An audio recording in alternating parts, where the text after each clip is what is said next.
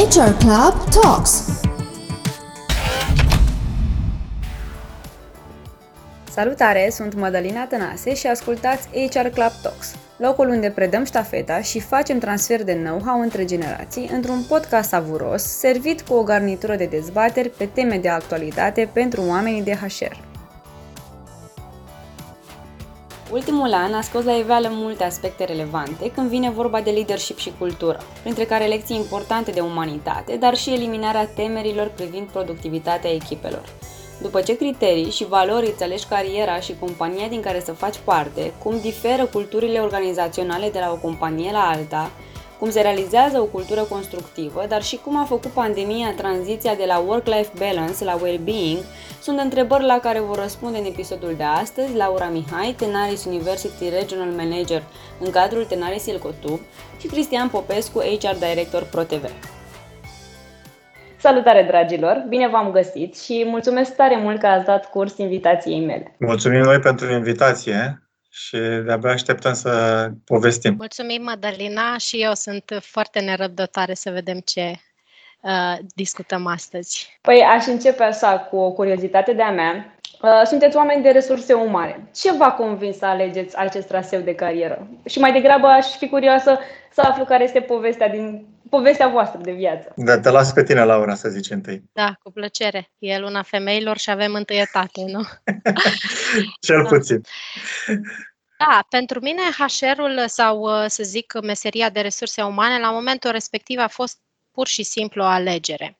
Fac ceea ce fac astăzi deoarece am vrut să fac acest lucru. Am ales uh, la nivel de educație la început să, să fac studii uh, în domeniu și ulterior să, să-mi croiesc, să zic așa, calea, astfel încât să lucrez în resurse umane. Pentru că am început în, să zic, domenii conexe, însă pe parcurs um, mi-am exprimat dorința și mi-am urmat, să zic așa, uh, pasiunea, pentru că întotdeauna am știut că asta vreau să fac. Am studiat asistență socială ziceam un pic conex la început și după aceea am uh, continuat cu un master fix în psihologia resurselor umane uh, și de atunci până astăzi și sper uh, mult timp de acum încolo continui pe acest drum care mi se pare în fiecare zi din ce în ce mai captivant și uh, fascinant așa pe traseu cu diverse lucruri interesante de descoperit.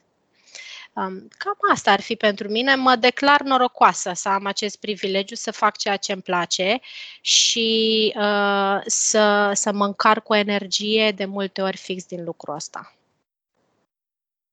O să preiau și o idee cu tot cu norocul, că și eu mă consider norocos. Uh, la propriu, eu am ajuns în resurse umane la noroc. Uh, eu, de felul meu, sunt inginer, inginer mecanic uh, și ca atare când am intrat în meseria asta a fost uh, dintr-un joc de circunstanțe. Pe vremea când am intrat eu în câmpul muncii, acum vreo 25 de ani și mai bine, uh, resursele umane erau la abia la început, așa, nu exista nici HR Club, nu exista o meserie asta propusă, se numea mai mult personal și doar câteva companii uh, începuseră să aibă denumirea asta în structură.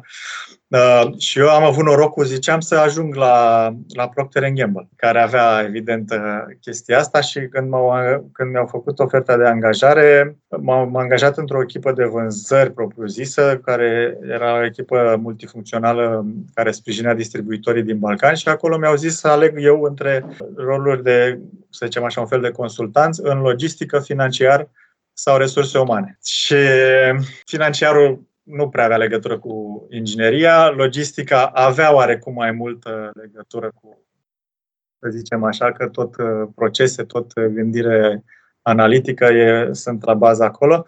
Dar eu, din noroc și dintr-o așa dorință de a schimba radical, am zis, eu vreau pe resurse umane.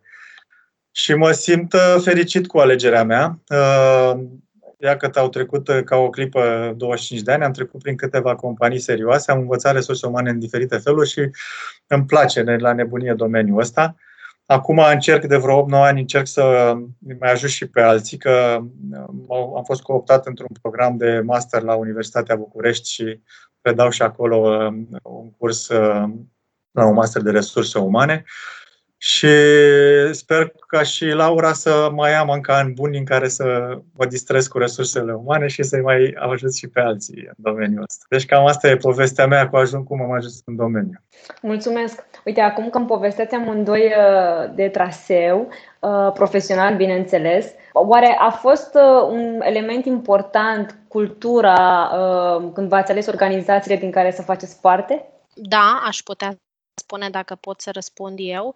Eu am uh, fost până în prezent în cei 10-11 ani de, de HR uh, în mediul industrial, corporate industrial și um, chiar am avut o, tran- o tranziție puternică la nivel de cultură în momentul în care am schimbat, uh, să zic așa, cele două corporații în care am lucrat până acum una fiind americană și a doua care este Tenaris uh, în zona uh, latină.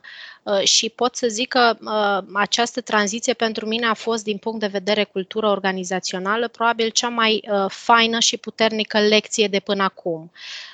Elementele fiind foarte diferite, american versus latin, standard versus people erat, să zic așa, pe aici, pe acolo, cu uh, mai multă pasiune, ceea ce personal îmi place, dar uh, tranziția în sine a fost pentru mine uh, uh, fantastică, cum ziceam la acel moment, și am învățat foarte multe făcând sau fiind nevoită să înțeleg cultura și să mă adaptez la ea, respectiv să, mă, să am ceea ce, ce îmi trebuie ca să pot performa.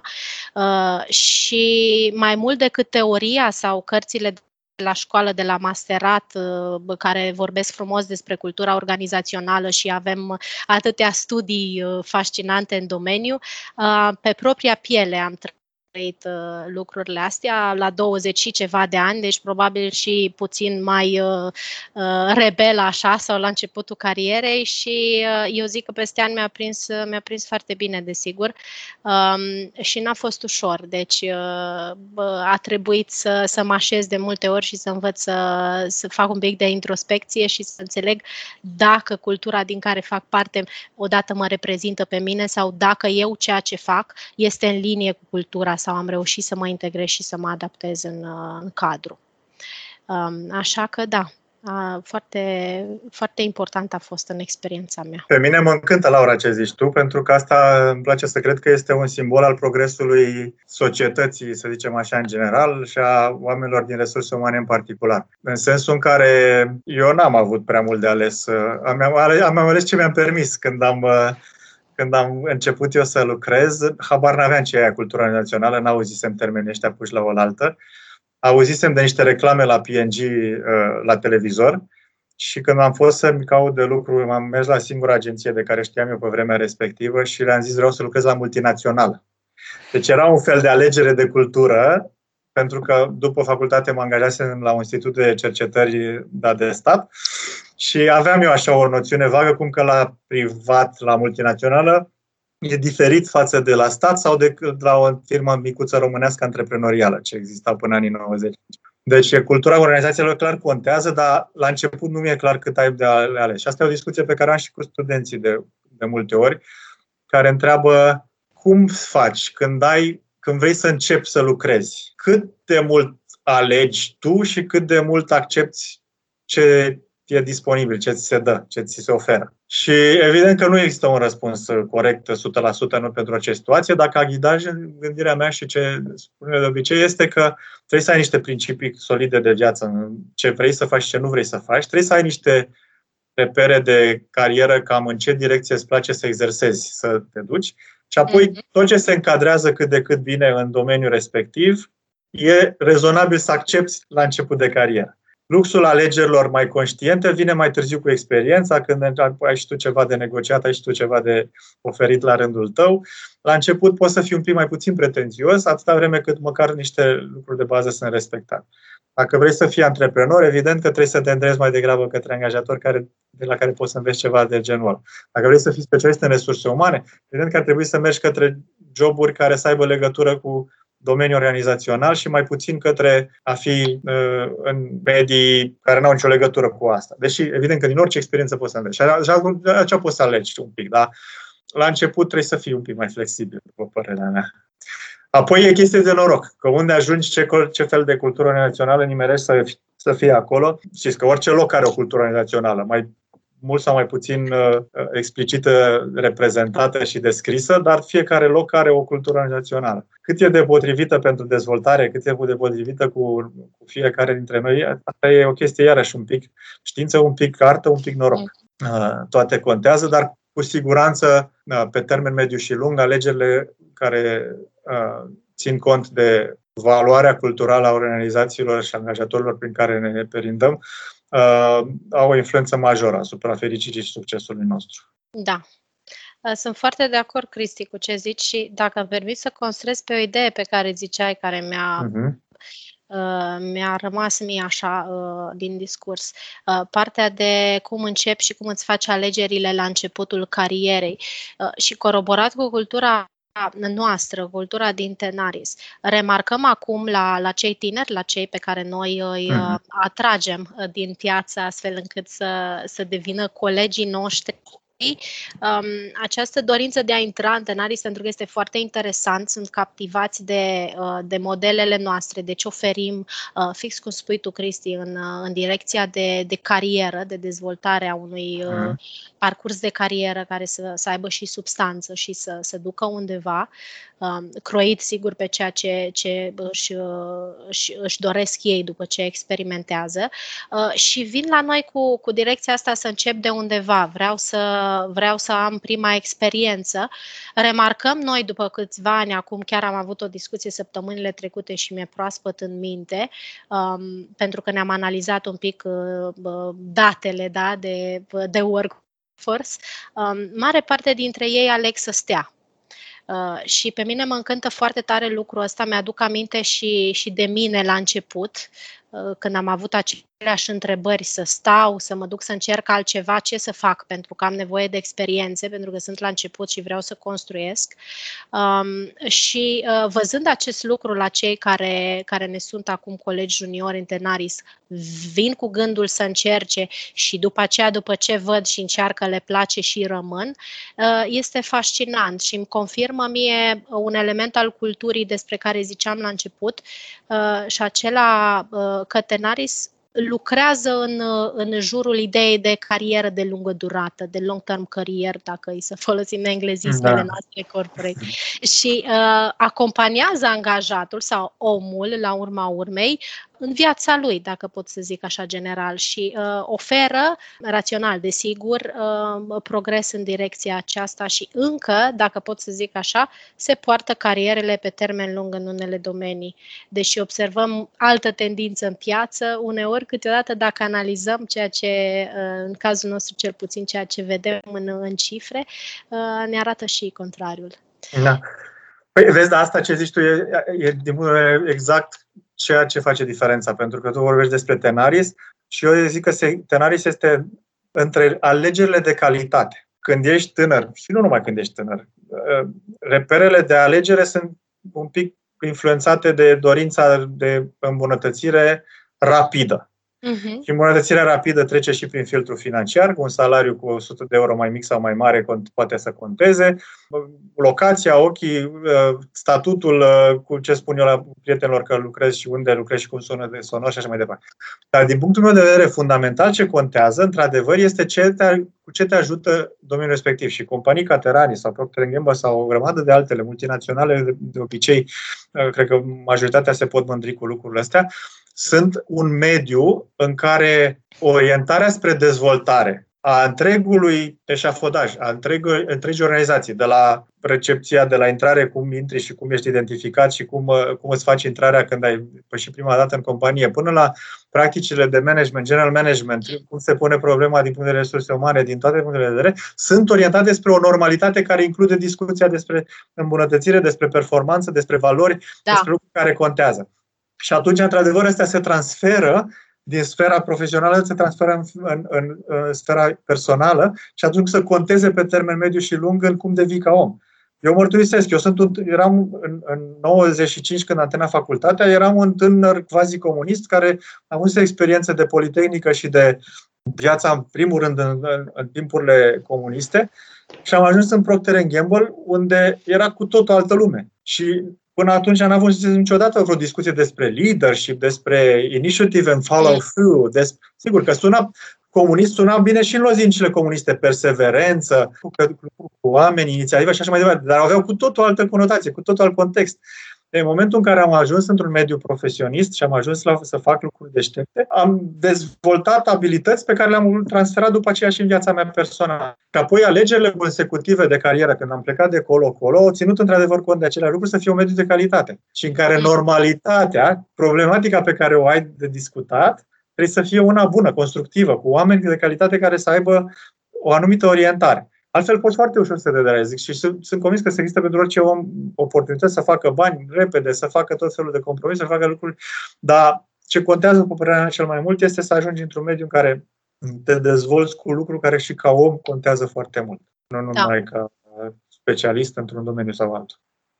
Exact, pentru că um, eu ce văd în, să zic așa, conceptele de HR, acest, uh, această abordare integrată a vieții ca om, uh, vorbind despre work-life balance, da? pentru că este un subiect tabu sau un mit care la un moment dat cred că trebuie să-l demontăm.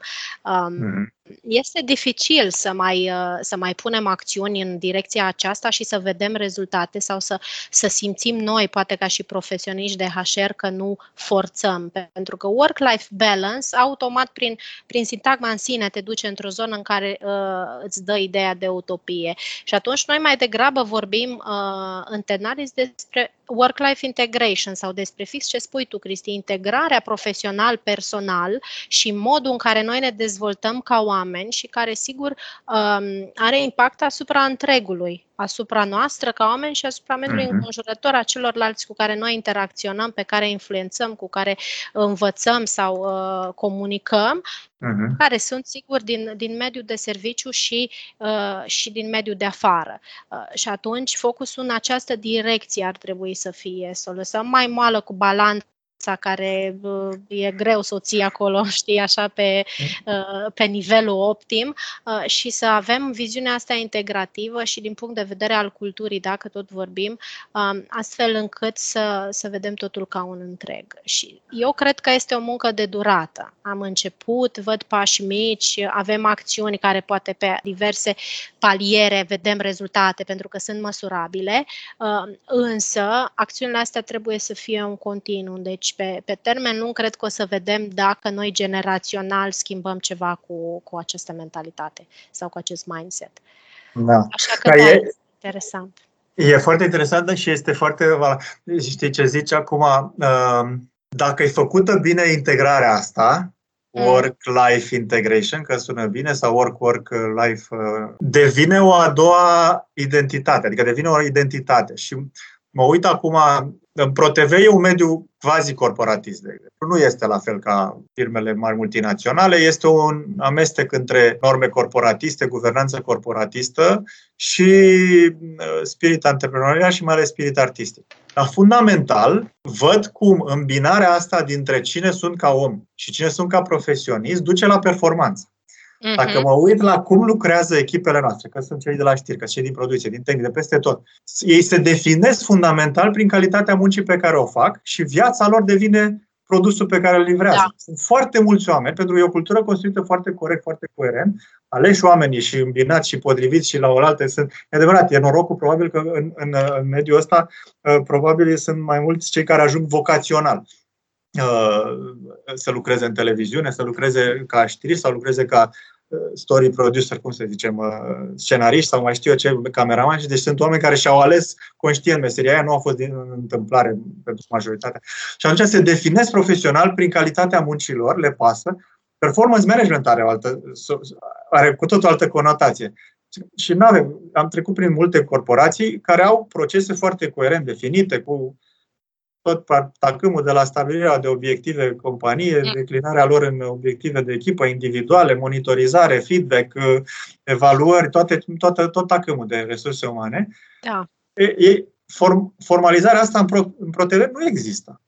Dar nu putem spune că există performanță. Din potrivă, suntem în continuare mândri lideri în, în, în industria de televiziune, suntem un brand recunoscut, îmi place să cred în general pozitiv, de, uh, chiar și de cei care nu au televizor acasă. Uh, deci, deci se, se creează performanță și modul în care se creează performanță este tocmai prin faptul că există niște valori de bază foarte coerente construite o integrare între identitatea personală și identitatea profesională, care duce la dorința asta de a face bine pentru mine, că trebuie să fiu eu mândru de munca mea, pentru colegii mei că fac parte dintr-o echipă în care se, de, ceilalți depind de mine, le integrez, trebuie să fim bine unii cu alții împreună și noi așa și clientul final trebuie să vadă.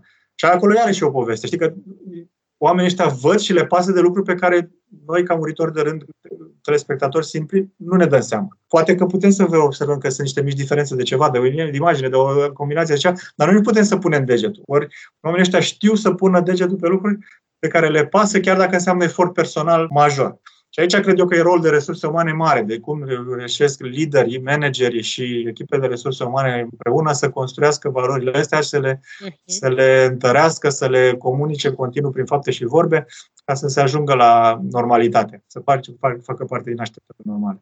Cristi, ce ai notat până acum în cele spuse poate răspunde la întrebarea cum realizăm o cultură constructivă în cadrul unei organizații? Că am regăsit foarte multe elemente cultura organizațională este, este rezultatul Una constructivă. Da, constructivă, da. E, e, e rezultatul multor lucruri. Orice organizație există într-un anumit context. Uh, noi, ca indivizi, existăm într-un anumit context. Și același eu sunt diferit uh, în diferite contexte.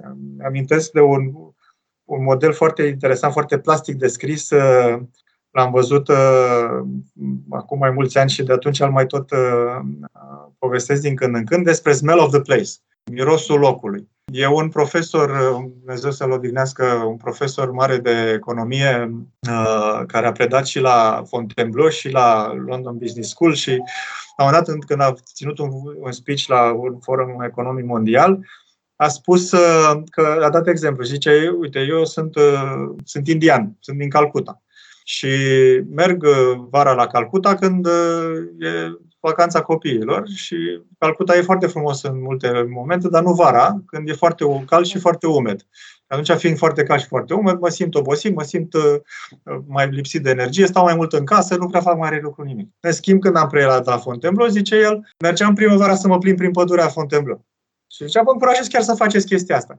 E, energia de primăvară în pădurea aia. Zine să sari, să te, să te bucuri, să vii cu povești, cu, să, te, să te distrezi, să, să, să alergi. Și zice, eu sunt același și vara la Calcuta și primăvara în pădurea din Fontainebleau. Ce e diferit este contextul din jurul meu. Și el spune, analogia asta poate fi transbordată în o companie pentru că managementul este cel care creează contextul în jurul angajaților, deci creează cultura. Și modul în care managementul își face treaba de definirea viziunii, a strategiilor, a modului în care se dezvoltă organizația modul în care își fac treaba de motivare, de a construi uh, înțelegerea oamenilor de ce fac, ce nu fac, de ce fac ceea ce fac, modul în care pun la dispoziție resurse sau pun la dispoziție mai mult blocaje, orientarea mai degrabă spre control sau spre uh, empowerment, spre uh, autonomizare și așa mai departe, modul în care explică ce fac, de ce fac și cum creează platformele de, de progres pentru angajați. Toate astea combinate creează un context care duc la o, la o cultură organizațională mai bună sau mai puțin bună bună, mai constructivă sau mai puțin constructivă. Din fericire, în organizațiile mari, multinaționale, ă, lucrând de multă vreme, construind multe capete luminate puse la oaltă, șansele sunt statistic mai mari să, să găsești astfel de medii. Din fericire, însă, observ cum în,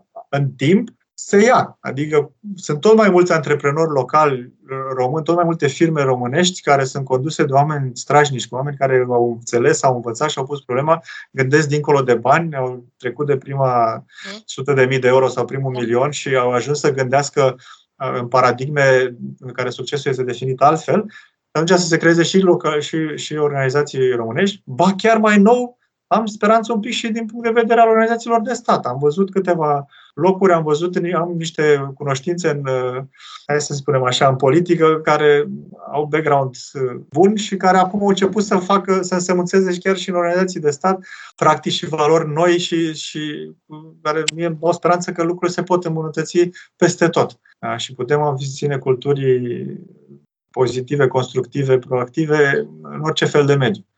Sper, în primul rând, să fie în învățământ chestia asta, pentru că de acolo se trage totul. Dacă generațiile care vin din urmă sunt construite constructiv cu altfel de valori și își văd viața altfel, atunci România și lumea în general are o șansă mai bună de a se dezvolta pozitiv. Ne am vorbit prea mult.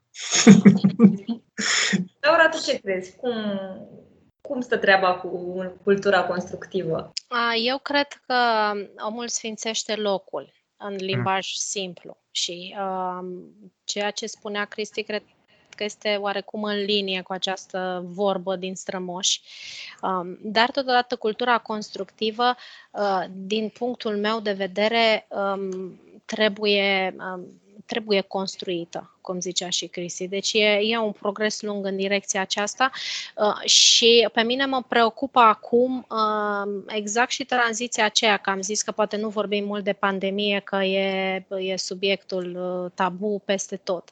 Însă lecția noastră de, de, de 2020 sau de de ce a fost, cred că poate fi și din punct de vedere cultural. Care a fost cultura înainte și dacă acea cultură în multe organizații mai este aplicabilă la o nouă realitate pentru că multe, foarte multe dintre mediile de business deja s-au schimbat sau cel puțin se vor, se vor schimba într-o oarecare proporție și atunci din nou vedem, cred, o, o tranziție de, de cultură și este important, apropo mă de, de, că zici de cultură constructivă, să ne asigurăm că este tranziția, um, să zic așa, adecvată.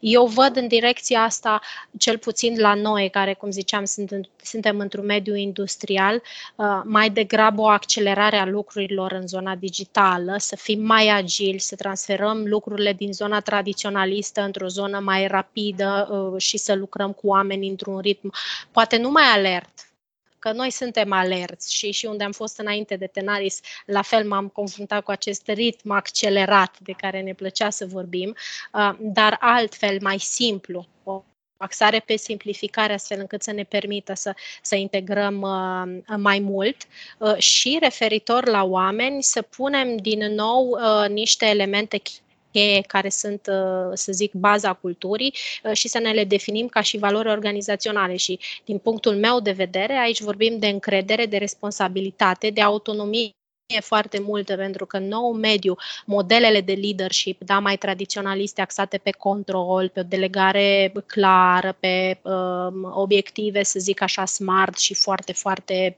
de la A la B, foarte precise, tranziționează în zona asta agilă despre care zic și oamenii lucrează în mai multe medii și um, din ce în ce mai mult vedem generația Z sau generațiile noi care intră în, în câmpul muncii, că apreciază autonomia și libertatea. Și atunci eu cred că o cultură uh, constructivă trebuie să se lege de, de pilonii ăștia și după aceea să construim, sigur, adecvat contextului, pentru că, uh, cum zicea Cristi, e vorba de context și contextul este diferit în funcție de, de mediul în care ne aflăm, dacă e corporație, dacă e politic sau uh, administrativ, firme de stat și așa mai departe. Da. da. Asta cu pandemia e într-adevăr o lecție bună pentru toată lumea, dacă știm să o traducem. Da, că ce s-a întâmplat în ultimul an de zile, cu siguranță ne-a îmbogățit pe toți, cu experiențe cel puțin, uh, dacă nu și cu gânduri și valori noi. Pe unii probabil i-a îmbogățit și cu un stres. Adică, cu siguranță, nu pentru toată lumea a fost ușor și nu toate lecțiile sunt bune. Degetul pus pe rană cu responsabilitatea e clar. Adică, când e greu, trebuie să fii cu atât mai responsabil. Și când te uiți de jos în sus și când te uiți din sus în jos și și acasă și și la servici. Trebuie să fii mai responsabil pentru că atunci când e greu trebuie să alegi mult mai conștient, mult mai coerent, trebuie să te gândești de două ori până să faci orice. Și asta e o reorientare, din punctul meu de vedere, a noastră a tuturor și la nivel individual și la nivel organizațional, spre o abordare mai pragmatică, mai flexibilă, mai coerentă, mai simplist, cum zicea Laura un pic, un pic mai accentul pus pe simplitate și pe coerență. Dar în același timp a venit la pachet și cu o lecție de umanitate fantastică, pentru că s-a dovedit că toate temerile alea pe care cu siguranță majoritatea managerilor le aveau, că dacă lași oamenii liberi vor chiuli și vor face numai prostii și vor sta doar pe malul mării în vacanță, s-au dovedit, s-au dovedit în practică complet nefondate și vasta majoritate, vasta majoritate a oamenilor s-au dovedit a fi fundamental buni, corecți, Uh, și-au văzut de treabă, s-au strâns rândurile, au făcut ceea ce e necesar, cu toate sacrificii mai mari decât ne putem imagina ca să se adapteze și să lucreze în condiții dificile, mai ales dacă tot am zis de luna doamnelor, mai ales doamnele au fost puse sub niște presiuni incredibile, să combine și muncă și au avut grijă de familie și de casă și de toate, toate cele. Uh, că așa, din păcate, viața asta mai e puțin echilibrată din punctele astea de vedere. Deci au fost dovezi clare a unei umanități, a unor valori profesionale incontestabile, care vor, vor rămâne. Nu avem cum să le mai negăm. Odată ce s-a întâmplat chestia asta, nu mai poți să ai același discurs ca înainte, că trebuie să controlezi sau trebuie să verifici Absolut. totul. Sigur că vor exista totdeauna niște, adică nu există pădure fără uscători. Totdeauna vor exista niște outliers și în sensul pozitiv și în sensul negativ, vor fi niște uscăciuni. Lucrul ăsta de acasă pentru mulți a fost polarizant. Aia care mulceau, oricum, mulți erau cei mai buni, au, s-au dus și mai rău în extremă și au muncit și mai mult și au devenit așa. Cei care oricum erau mai uh-huh. orientați spre confort și evitarea muncii, au avut ocazia să se mute și mai mult spre extremă. Dar vasta majoritate și-au făcut în continuare treaba bine și este, este un lucru bun pe care putem să luăm din nebunia asta de pandemie și să-l ducem mai departe cultural și individual. Da.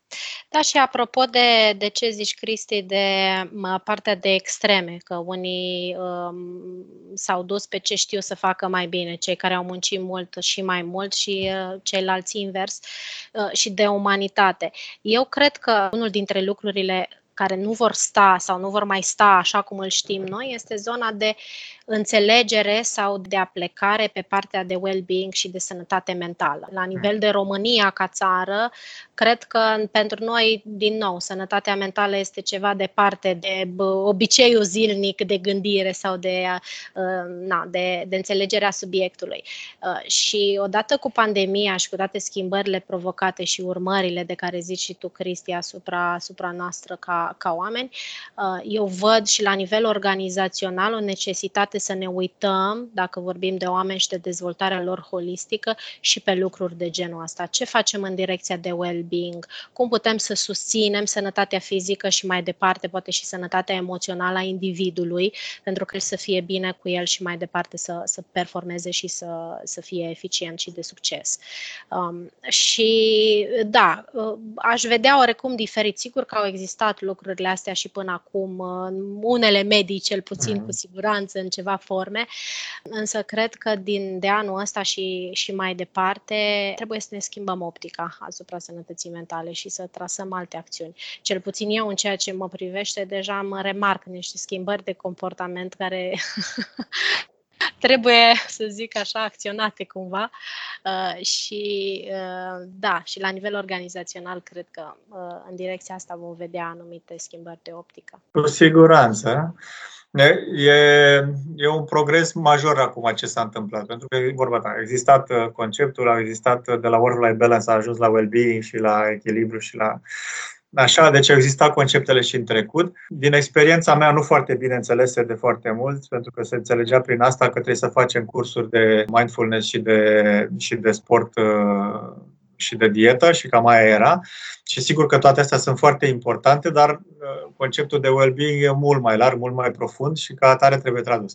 E, o criză de genul ăsta care ți-a schimbat paradigma, ți-a schimbat obiceiul de viață, ți-a schimbat multe lucruri deodată în jurul tău, îți pune problemele mult mai profund. Și atunci, într-adevăr, e o șansă nouă de re, repoziționare a întregului concept de well-being, a de echilibru. Și cred că, într-adevăr, avem un rol nou acum de jucat, mai ales în resurse umane, că puțin probabil ca directorii financiari sau de logistică să vină. La nivel individual vor fi unii sau alții care vor avea plecare spre așa ceva și își vor face treaba de lider și manager buni, propovăduiască concepte bune de, de, de cum să, să trăiești viața.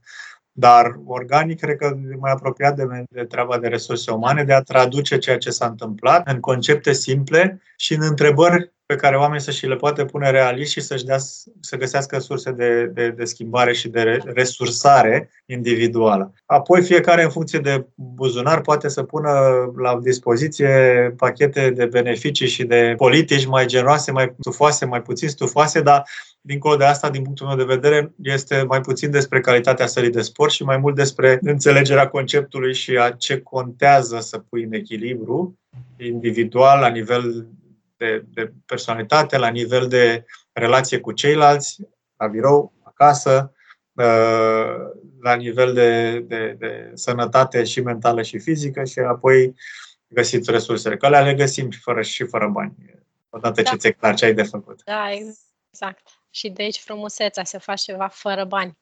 A, e cel mai bani e cu, ușor. Cu bani poate oricine. A, exact. Bani poate oricine. Cristi, Laura, uh, pare un punct uh, interesant uh, și extraordinar în care să vă mulțumesc pentru această conversație. Mi-am luat foarte multe lucruri valoroase și sper că vor face și cei care ne vor asculta. Recunosc că am o întrebare preferată, însă timpul ne presează și însă nu renunț la ea. Mi-ar plăcea să știu care a fost mentorul vostru, care v-a modelat, care v-a inspirat în startul vostru profesional. Aveți pe cineva în cap? Mie mi-e greu să aleg o singură persoană, să știi, Madalina. Așteptam. Că mă gândesc, da, da. Uh, pentru că privind așa în spiritul discuției de astăzi integrativ și profesional și personal, cred că au fost mai mulți. La începutul carierei uh, am avut norocul să am niște șefi care mi-au fost și mentori și de care mi-aduc aminte la acel moment, uh, cu bune și cu rele. Deci, uh, da, din, din categoria uh, m-au dădăcit, dar în același timp m-au și expus și m-au aruncat să not într-un ocean și eu nici nu știam să respir. Uh, și atunci provocările de, de acea natură au fost pentru mine formatoare. Deci aș putea să zic că am, câte, am câțiva șefi din trecutul meu cu care mi-am început cariera din mediul internațional, care mi-au schimbat viziunea și asupra culturii și asupra modului de lucru. Uh, și după aceea, cu, cu timpul, au fost și alți oameni. Am prieteni uh, de, de la care pot să zic că am învățat lucruri și pe care îi respect pentru lucrul ăsta. Uh, și mai nou l-am pe băiețelul meu de un an și un pic, care mi-a schimbat viziunea radicală asupra vieții și zilnic trebuie să recunosc că învăț de la el. Învăț de la el ce înseamnă fricile, sau mai bine zis ce înseamnă să nu ai frici, pentru că el nu are, noi adulții avem frici. Știm că uh, copiii nu se nasc cu toate fricile pe care noi pe parcursul vieții ne le adunăm. Uh, și uh, învăț de la el ce înseamnă să privești viața și altfel și pot să-l declar și pe el cel mai uh, nou și mic mentor al meu. Mm-hmm. Sper să rămânem în această relație. Uh, și da, uh, mi-ar plăcea să cred că voi mai avea mentori. Uh, eu îmi voi da silința să-i caut. Cred că avem nevoie de astfel de relații. Da. Nici eu, eu nu pot să fiu original, am același răspuns exact la fel. Am câțiva șefi foarte buni de care am avut noroc să dau uh, de la bun început și Fabio și Marco și Pedro și Lionel și uh, o grămadă de alții, Gheorg la un moment dat. Din păcate, vedeți că sună toate nume străine, uh, cel puțin pentru primii câțiva ani buni de carieră au fost toți străini. Ulterior am avut parte și de Mihai vreo doi Mihai foarte buni, uh, business leader de nădejde, oameni fantastici. Iar acum, acum mai, ce mă bucur este că am rămas în relație cu foarte mulți dintre ei etatea la care mă aflu ne-a mai egalizat un pic așa și ei zic că suntem mai degrabă prieteni decât uh, în alte relație de mentorat. Iar fimea și la mine este, na, are aproape 20 de ani, dar e ghidaj, că întotdeauna când fac ceva trebuie să mă asigur că trec prin filtru, iar și zice dacă știu că, aș ști că fac asta. Uh-huh. Și atunci, chiar dacă ea nu știe că mi-e mentor, e, e o reper. că mi-e mentor. Deci da, aici da, da. certitudine. Da, da, da, da. E, e un reper clar și, și foarte util că dacă... Apropo de mentorat, am avut la un moment dat ocazia, scuză-mă că uite, încerc să, mă, să sumarizez cât de repede. Am avut ocazia să lucrez cu un coach, nu era chiar mentor, era coach, un director foarte mare, ajunsese la un succes global major și care mi-a, mi-a spus când discutam noi despre cum să fii fericit, mulțumit cu viața ta, a zis, uite, te sfătuiesc să te imaginezi cât mai, cât mai explicit cum ești tu la, iați o vârstă, 70 de ani, de exemplu, și descrie de ce ești fericit. Dar descrie cu lux de amănunte, cât poți tu de multe amănunte. Și la un moment dat, după ce ai descris suficient, fă o întorsătură de frază și zi și asta este așa pentru că cu 10 ani în urmă, când aveam 60 de ani, și descrie din nou ce ai făcut de ce erai tu fericit la 60 de ani. Și, și apoi, când ai terminat și cu asta, descrie și asta pentru că cu 10 ani în urmă, când aveam 50 de ani, am făcut asta, asta și asta. Și a zis, ca să păstrezi veridicitatea, autenticitatea poveștii, scrie-o sub formă de scrisoare către cineva de, chiar, de care chiar îți pasă. Nu ca pe o reclamă sfărăitoare pe care ai spune-o la o conferință, ci spune-o către cineva care, de care, care îți pasă. E, cu siguranță pentru noi toți, cel, persoana de care ne pasă cel mai tare e de, de obicei în familie și de, de obște cu un copil. Când scrii, ți se ridică un pic părul pe ceafă când încerci să-i scrii scrisoarea ta de 70 de ani copilului tău ca să-i spui de ce e fericit, dar asta te ajută să se două în două feluri. Te ajută să selectezi ce e important, să-ți alegi niște valori, niște lucruri importante și în al doilea rând te ajută să pleci de la unde vrei să ajungi către unde, cum să mergi față de unde ești acum, în loc de mersul care ne e mult mai natural de din aproape în aproape de unde suntem acum până unde o da Dumnezeu. Și atunci, din punctul ăsta de vedere, ca mentorat, fimea, iarăși, e bun mentor că trebuie să, să-i, scriu, să-i scriu o poveste despre de ce sunt eu fericit pe bune. Mă bucur să încheiem așa într-o notă pozitivă. Uh, dragilor, vă mai aștept și cu altă ocazie și uh, tare, tare mi-a plăcut conversația cu voi. Vă mulțumesc! Mulțumesc și eu tare mult, mulțumesc Laura, mulțumesc, mă dă spor în toate. Spor și vouă! Pe curând! Pe curând! Ai ascultat încă un episod HR Club Talks. Îți mulțumim și te invităm să ne urmărești pe canalele noastre social media pentru a fi la curent cu noile episoade și abonează-te pe Spotify sau orice aplicație de podcast.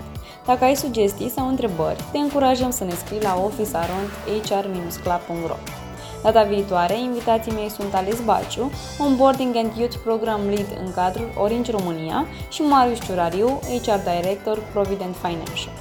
Pe curând, dragilor!